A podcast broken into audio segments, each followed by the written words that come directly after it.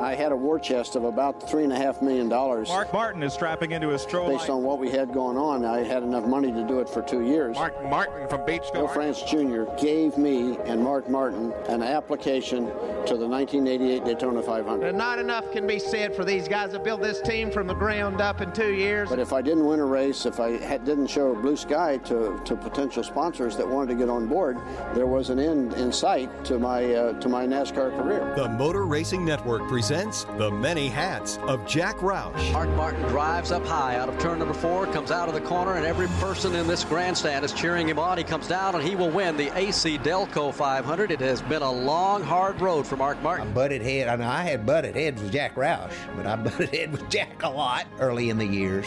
But we made it and we did it together. Jeff Burton wins at Daytona. He takes the 42nd Pepsi 400. Everything that I do in my racing and, and uh, you know, when my son's racing and stuff, I always, one of the decisions I'm making always go through my mind, what would, you know, what would Jack do? Carl Edwards is a first-time winner in the NASCAR Craftsman Truck Series. They did not hold one thing back from me.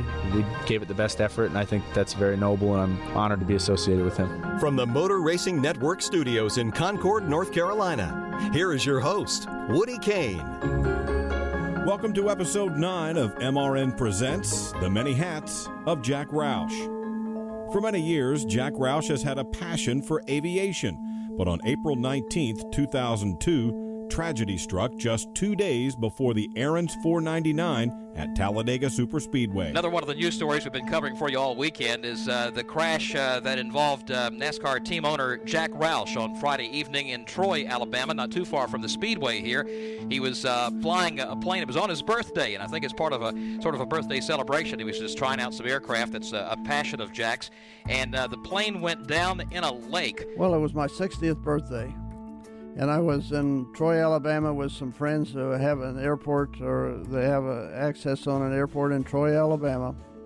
They had uh, two B-25s that were coming in from uh, from a celebration of Jimmy Doolittle's uh, flight into Tokyo, where he bombed Tokyo. He bombed Tokyo the day before I was born, in in the same year in '42. So I was I was born the day after when he was jumping out in China and uh, evading the Japanese in China. I was born uh, in Cincinnati, Ohio. So they were celebrating. We were celebrating my birthday, but at the same time they were celebrating uh, this. The, the, group had two uh, B-25 Mitchells, which were the bombers that uh, Jimmy Doolittle flew into Tokyo.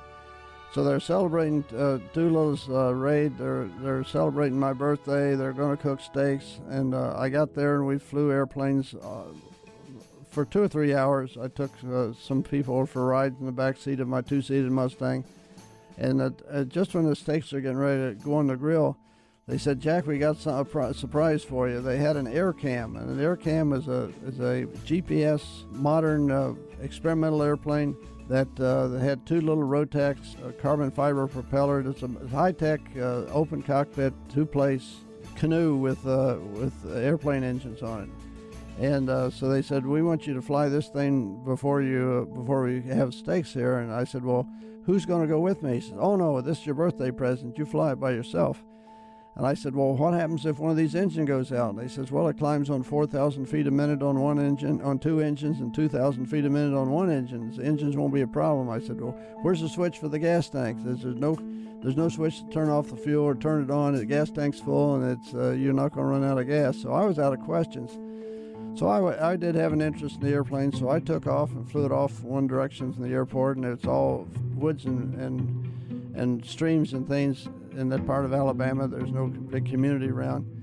And I, I come back, oh, flew back toward the airport after I satisfied myself there was nothing in the direction I'd flown off to start with, and I could see a uh, earth dam and houses on one side of a lake down there, and I recognize it to be a, a man-made bass lake, you know, with uh, houses organized uh, on on one side. There was hill on one side, and there was houses on the other. So I envisioned that you get to have your supper and then get in their little bass boat and go do some bass fishing before the sun went down. So I'm flying along thinking about this, and I'd flown over a set of high tension wires uh, at the earth end, uh, at the dam end of the uh, of the lake. The lake was probably a half mile long, three eighths of an inch, three eighths of a mile long. I went down to the end of the lake and pulled up to make a turn around, and would you believe that the suckers put in a second set of high tension wires parallel to one another, two different carriers, no balls, no reflectors, and where I was with the uh, wires, they were lost in the uh, tree line. And I pulled into the bottom wire or the ground wire on this uh, transmission line. I was probably 40 feet off the ground. The, the airplane would take off at 40 mile an hour and land at 40 mile an hour and cruise at 40 mile an hour. So it was a 40 mile an hour airplane. And uh, so I, I uh, pulled up in this bottom wire. The airplane had a windscreen on it like a Harley Davidson. And so this wire started coming back the, on the windscreen. I ducked, and the uh, wire cable stopped the airplane, didn't break the cable, stopped the airplane, and, and the airplane flew directly uh, straight down into about uh, five foot, four foot of water. It was near the, the uh, end of the, of the lake.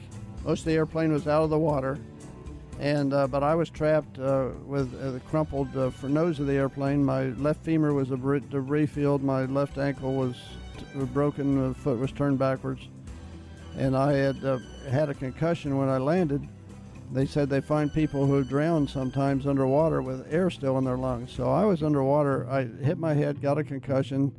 I stopped breathing, and I my lungs stayed full of air. And four or five minutes after I crashed, Sergeant Major Larry Hicks, who'd been uh, retired uh, Sergeant Major of Marine Corps, had been trained for extricating the helicopter uh, servicemen and pilots from uh, intercoastal waterways in Vietnam. So he'd been trained to, to go underwater and to find uh, seat belts and to get a person out. And he was, I crashed 100 yards from his living room. Everybody pretty well knows that I was going through cancer treatments at that time and I was sitting in a in a lounge chair. My wife said, and I, I don't remember most of what happened, but she said I jumped out of the chair, ran across the backyard, which was kind of odd because I could barely walk across the living room up until that point.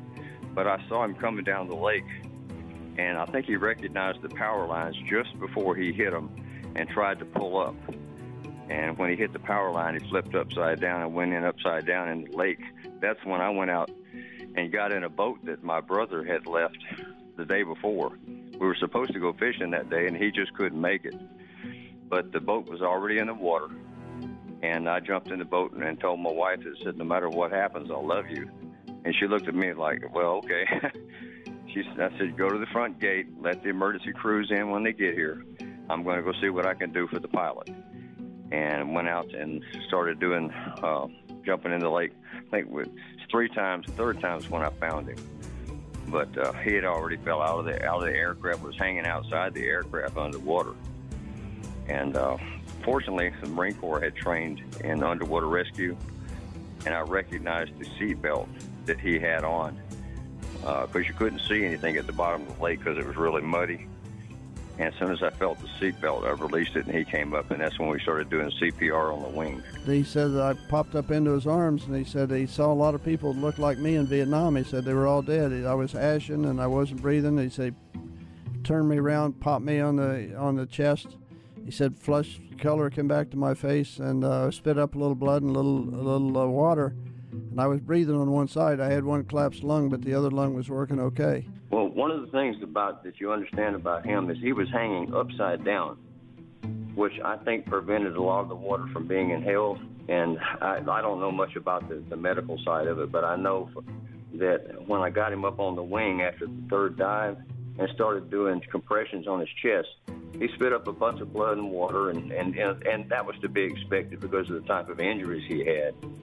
But uh, he just all of a sudden I said, God, please don't take this man. And immediately he started breathing. So you'll forgive me if I get religious about this. There's more to this story than, than, than what the press shows. Both Jack Roush and Sergeant Major Larry Hicks sustained burns to their body due to the aviation fuel in the water. Uh, I, I lost uh, a lot of function in my left lung. It burned burned the lung tissue in my left lung and I got a call from UAB in Birmingham, one of the doctors that was up there, and he was telling me, he said, Jack's got a heck of a, a red rash all over his body. I said, well, so do I. But the, the emergency room doctor said it was due to the aviation gas.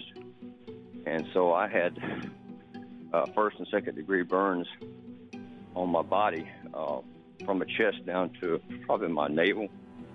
And as soon as I told them that, they knew how to, to treat Jack. After being revived, Jack Roush's issues didn't end as there was some confusion with medical personnel. I, I remember being in the little, they put me on a, on a little boat uh, and floated me to the shore, waded me to the shore, put me in the, the uh, ambulance. I remember being in the ambulance. Everything was going just fine. They got me in the emergency room. They tried to take my money and my pants. And a, a fight broke out. And uh, so they decided to give me a paralyzation drug called Pavulon. So they gave me this Pavulon, which put me down. It's a paralyzation drug. They put me down, and they an hour later they decided that uh, that they that I might wake up and I might still be mad because of my pants and my my shoes were gone, and uh, my money was gone. And uh, so they gave me another shot. It turns out that the second shot in that circumstance should have been one tenth the uh, volume of the of the first shot.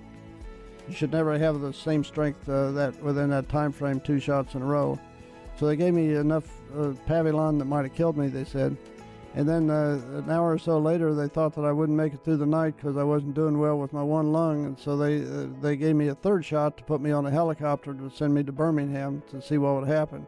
But they didn't communicate with Birmingham uh, doctors that they'd given me all this Pavulon when I got to Birmingham, they thought I was drowned because there was they did a CAT scan on me and there was no brain activity, no brainwave activity at all. I was nobody home, and everything was okay until I ran out of Pavulon about uh, three hours later, and I started looking for my money in my pants. Uh, then the fight was on again. Roush Fenway racing driver Matt Kenseth. I remember was in, we were in Talladega, and I remember after the race going to the hospital and seeing him, and uh, um, it was he was in rough shape. He was in really rough shape. I was, uh, you know, happy that he was able to, to come back from that because that was uh, that was a tough period of time for sure for uh, for the company. Jack Roush recovered from his injuries, but eight years later, on July 27, 2010, in Oshkosh, Wisconsin, a second plane crash struck the champion car owner. I uh, was flying into the air show after they had just shut down the air show and opened it up for local traffic. The air, the runway that I was on that they lined me up to, to land on. They wanted me to, to make a base turn, which is a right degree turn, halfway down the runway. And I was driving my, flying my, my corporate jet. I didn't have another pilot with me. I had a passenger, and uh, and I uh, I got lined up for the for the landing, and, and there was an airplane in my way. And I announced the fact that I was uh, going to have to go around because there was an airplane in my way and uh, they told me that uh, that to be aware of a, traffic. I could see two or three airplanes. So they alarmed me to traffic, and uh, so I'm counting airplanes and looking for traffic, and I'm about uh, probably 30, 40 feet off the ground in the jet, and I stall one wing. Which, if I'd had my head not, if I had my head on the instruments and not been counting airplanes, worried about running over a Piper Cub that was in front of me, uh, I'd have been uh, I'd have been okay. As it turned out, they had two different frequencies they were using.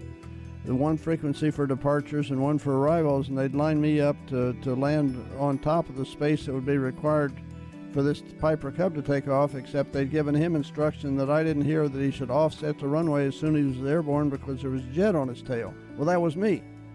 But I was uh, sure that I was going to have to fly through his flight path, and so I was trying to figure out how to get out of the area without running into another airplane, and I stalled it. And when the airplane wing stalled, that's a flutter. You feel the stutter, flutter in the uh, yoke, and then it drops the wing. When it dropped the wing, I said, "Okay, I'm landing right to one side of the runway a little bit, just off to the one side." And I said, "I'm going to land right here. I'm not going to add power. If I'd added power for the period of time that it would take the engines to spool up, I, I I was predisposed that I'd be a fireball, so I made quick made the decision I was going to land the airplane, and uh, in the best conditions I could, and arrest the uh, the uh, the wing dropping. So I stopped the rotation of the wing.